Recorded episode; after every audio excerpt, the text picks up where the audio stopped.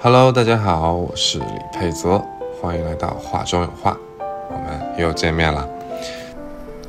就在上个月，一个新的建筑出现在了上海寸土寸金的陆家嘴。这个白色盒子在东方明珠、环球金融中心等一系列地标的映衬下，显得很低调，甚至有些平庸。但是，这个由陆家嘴集团投资建造、著名的让·维努尔建筑事务所所设计的。浦东美术馆却不那么简单。开幕展就为我们带来了泰特美术馆一百多件珍贵的藏品，足以见它成为国际美术馆的野心。相信不少上海的小伙伴已经被开幕展里的许多作品刷屏了吧？今天我们要聊的就是这次展览里占地面积最大的一个作品，一个足有三十米高的装置艺术。它由烟花塔、电机、LED 灯组成。充满了想象与未来感，一个个图案与意象从屋顶上悬挂下来，线条由 LED 灯点亮，被调光软件控制，变色闪烁，吸引了所有看展人的目光。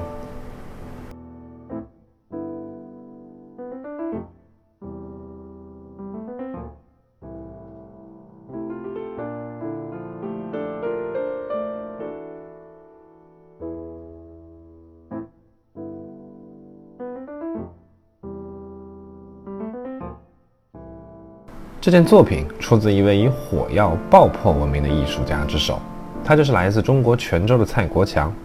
火药是中国四大发明之一，它最开始的发明并不是为了破坏与毁灭，或是防御，而是人们炼制丹药的结果。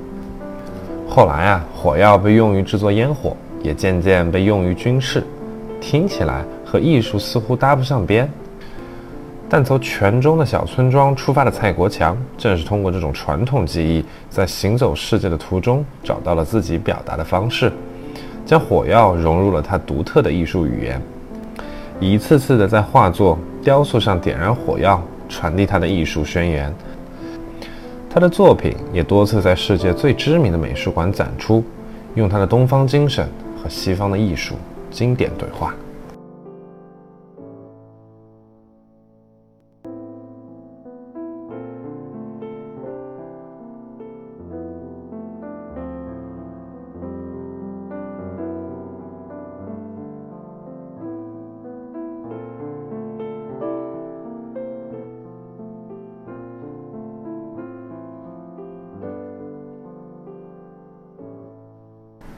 再回到浦东美术馆的这个作品上来吧，在偌大的空间内，艺术家向我们展现了许多人物和场景，都紧扣这件作品的名字——与未知的相遇。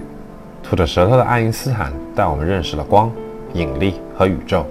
传说中明朝的万户是第一个有航天梦的人，他手里拿着风筝，坐在椅子上，命人点燃绑在椅子下面的四十七支火箭，结果火箭爆炸，他失去了生命。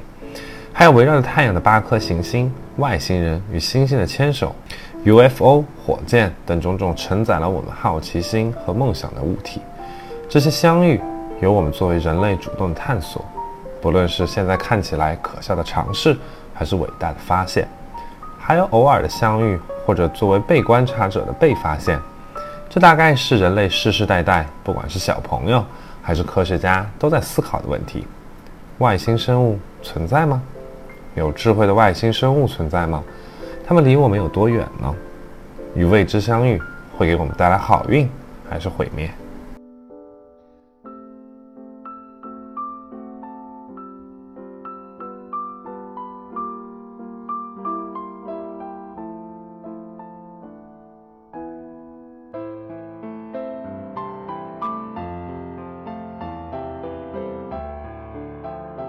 这样的故事其实不只出现在科幻小说或是未来世界，也不一定发生在我们和外星人之间。五百多年前，在现在的拉丁美洲就发生了这样一次相遇。地理大发现的故事大家一定不陌生吧？从哥伦布发现新大陆以来，来自西班牙、葡萄牙等欧洲国家的征服者们对拉丁美洲进行了持续几百年的侵略与殖民。他们把天花带到了新大陆。在中美洲，科尔特斯带领的探险队摧毁了阿兹特克帝国；而在南美，另一个殖民者皮萨罗带领区区一百多人，就击溃几万人的印加大军，征服了一个更加古老繁荣的印加帝国。这其中很大的原因就是西班牙人已经在当地时使用最发达的枪炮，而印加人还停留在冷兵器时代，火药成为了征服者的工具。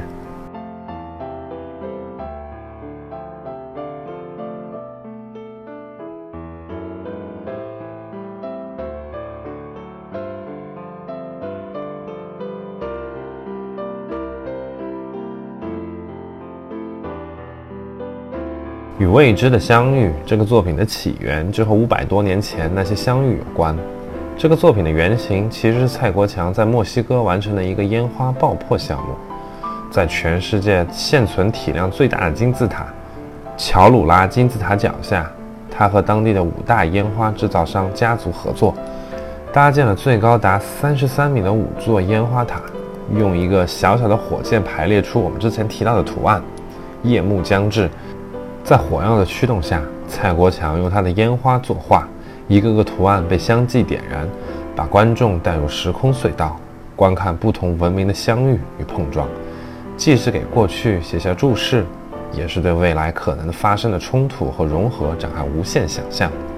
我们在浦东美术馆看到的 LED 作品，算是对两年前发生在墨西哥的那次爆炸的记录和保存。在地下一层的墙边，我们还能看到搭建实体烟花时用到的安全帽、推土车等工具。在另一边，LED 灯组成的一句话已在墙上：“The Earth is blue。”这是第一位进入太空的地球人加加林告诉我们的。从外太空看地球，地球是蓝色的。如果有一天外星生物到来，他们看到地球的第一句话会是什么呢？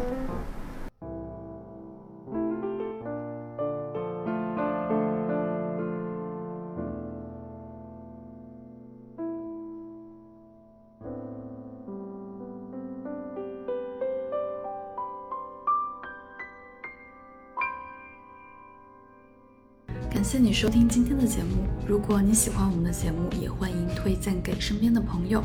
欢迎加入我们的听众群，具体进群方式请看 show notes。那非常感谢你今天的收听，我们下一期再见。